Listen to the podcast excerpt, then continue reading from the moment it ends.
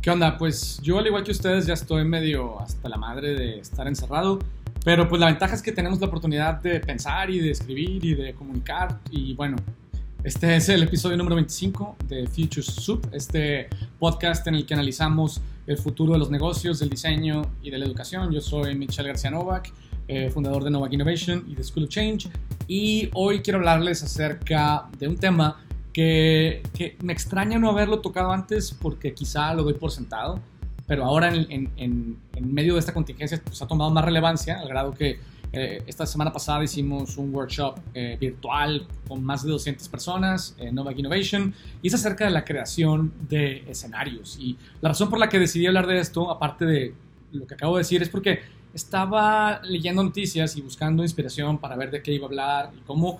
Al final creo que cualquier cosa que digamos ahorita tiene que estar relacionada con cómo enfrentar y superar estas circunstancias que todos, absolutamente todos, estamos viviendo. Algunas de esas circunstancias son mentales y emocionales, otras son económicas, laborales, y en realidad es una combinación de todo esto, incluso sociales en términos de la interacción con nuestra familia y demás. Entonces estaba leyendo una historia en Business Insider de el fundador de una compañía que se llama Cloudflare. Es una compañía que vende seguridad digital, ¿no? O sea, cybersecurity en general, y cómo tuvieron antes de que empezara el outbreak, por ahí de inicios de febrero, tuvieron una conferencia de cybersecurity, y asistieron pues los más picudos de las principales plataformas digitales que ahora pues se han vuelto clave para nuestro trabajo, como Zoom, Stripe, Dropbox, entre otras, ¿no?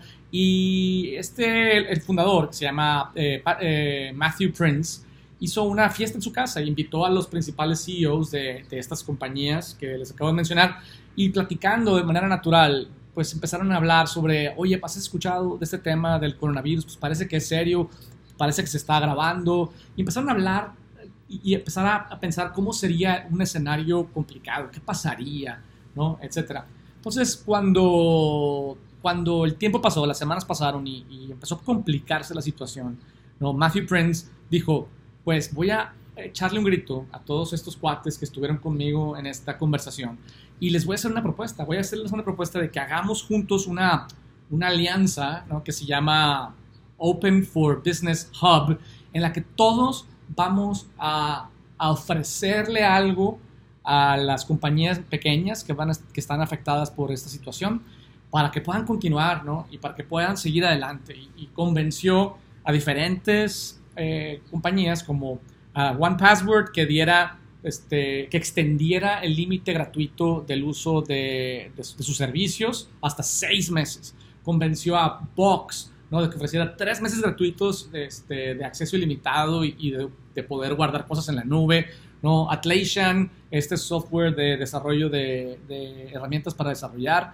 ¿no?, cómo poder regalarles a la gente hasta 10 usuarios para que puedan trabajar en sus proyectos. Incluso Google, ¿no?, que ya ves que tiene esta aplicación de Hangouts y Meet, que se ha vuelto clave para muchos ahora, para nosotros, los convenció de que les regalaran a todos los usuarios gratuitos que ya tuvieran una cuenta de Google, pues la posibilidad de hacer conferencias grandes hasta con 250 personas, con 100,000 viewers, y poder grabar todo y guardarlo en la nube, y etc. Entonces, de alguna forma, esta fue de las primeras iniciativas que se desarrollaron a partir de esta circunstancia, y la razón por la que sucedió rapidísimo es porque empezaron inconscientemente a trabajar en un posible escenario, y entonces todo el mundo estaba listo, todo el mundo estaba consciente, todo el mundo estaba empático, y de hecho estas son de las primeras iniciativas que luego se extendieron a muchos otros campos, ¿no?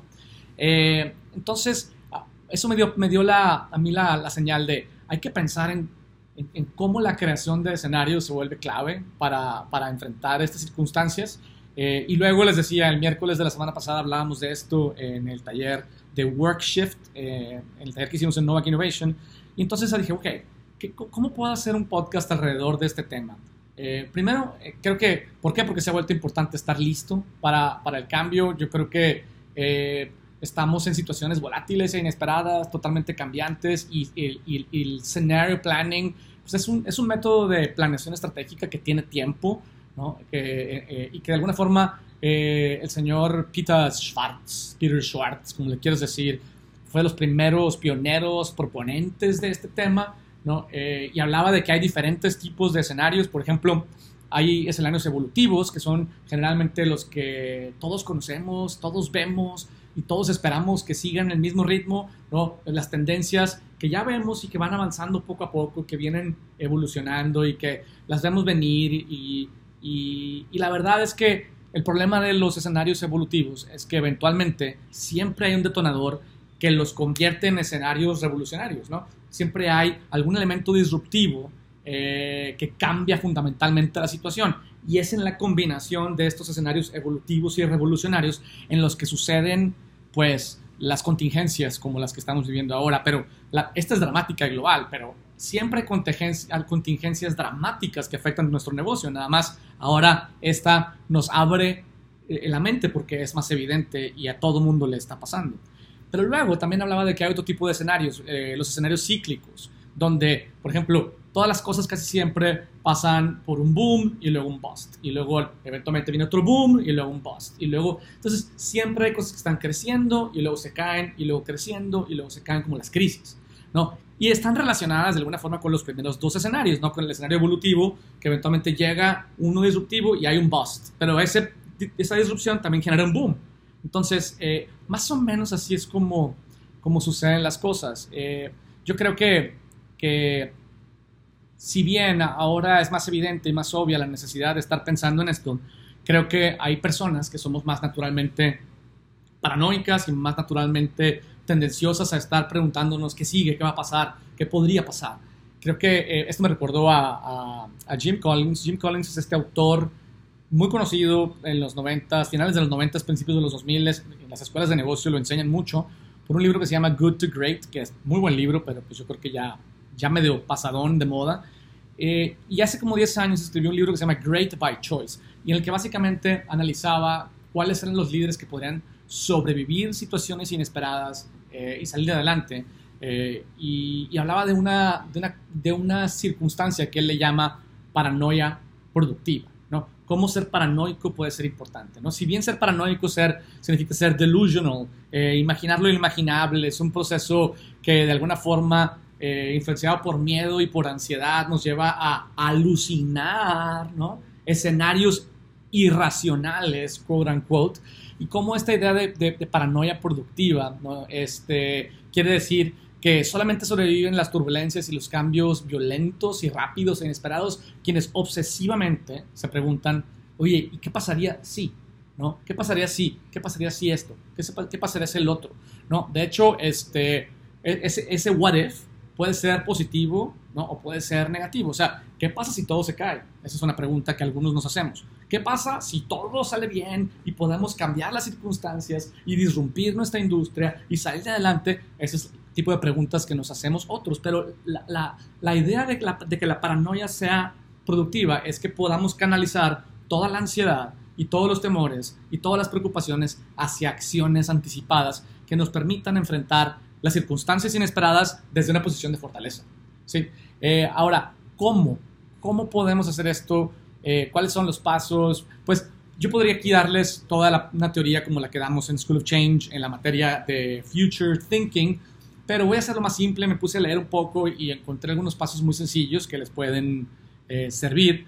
Y definitivamente sí creo que es algo que vale la pena considerar, leer más, tomar un curso. De hecho, ahora estamos dando en School of Change estos cursos en línea, todo el certificado de Creative Leadership, se los recomiendo. Estamos a punto de iniciar la primera generación y la segunda estamos a punto de anunciarla. Ha habido muy buena aceptación y demanda, por lo cual estamos muy agradecidos.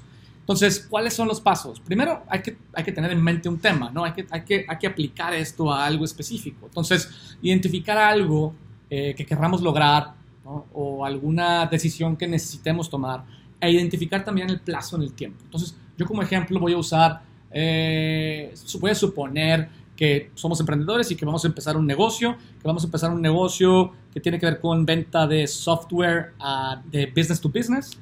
Y que en 5 años queremos lograr vender, no sé, 50 millones de pesos, ¿no?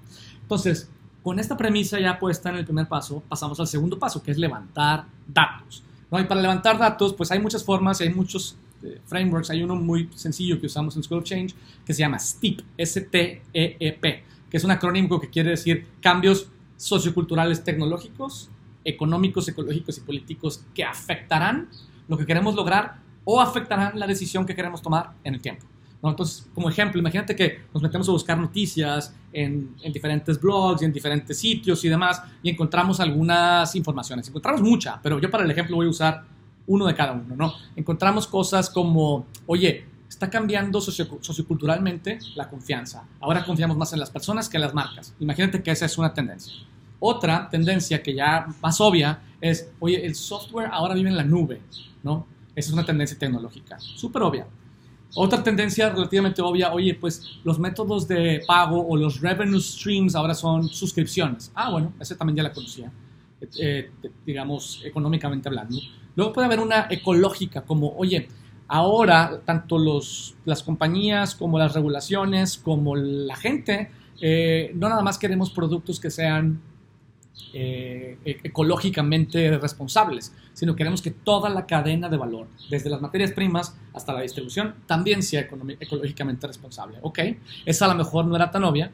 Y por último, una política, ¿no? Un cambio político puede ser como antes estábamos en un mundo que cada vez era más global y ahora estamos en un mundo que cada vez es más nacional y más con estas circunstancias, pero en general políticamente los líderes están cambiando y estamos teniendo líderes como AMLO o como Trump o como Boris Johnson que cada vez son más nacionalistas y menos abiertos y menos globales, ¿no? Entonces, habiendo levantado datos y suponiendo que estas son las cosas que encontramos, ahora lo que tenemos que identificar es certidumbres e incertidumbres. O sea, ¿cuáles de estas cosas ya conocíamos y ya sabíamos que estaban pasando y ya sabíamos que van a impactar nuestro negocio? ¿Como qué? Como el hecho de que el software vive en la nube o como el hecho de que los revenue streams ahora son por suscripción.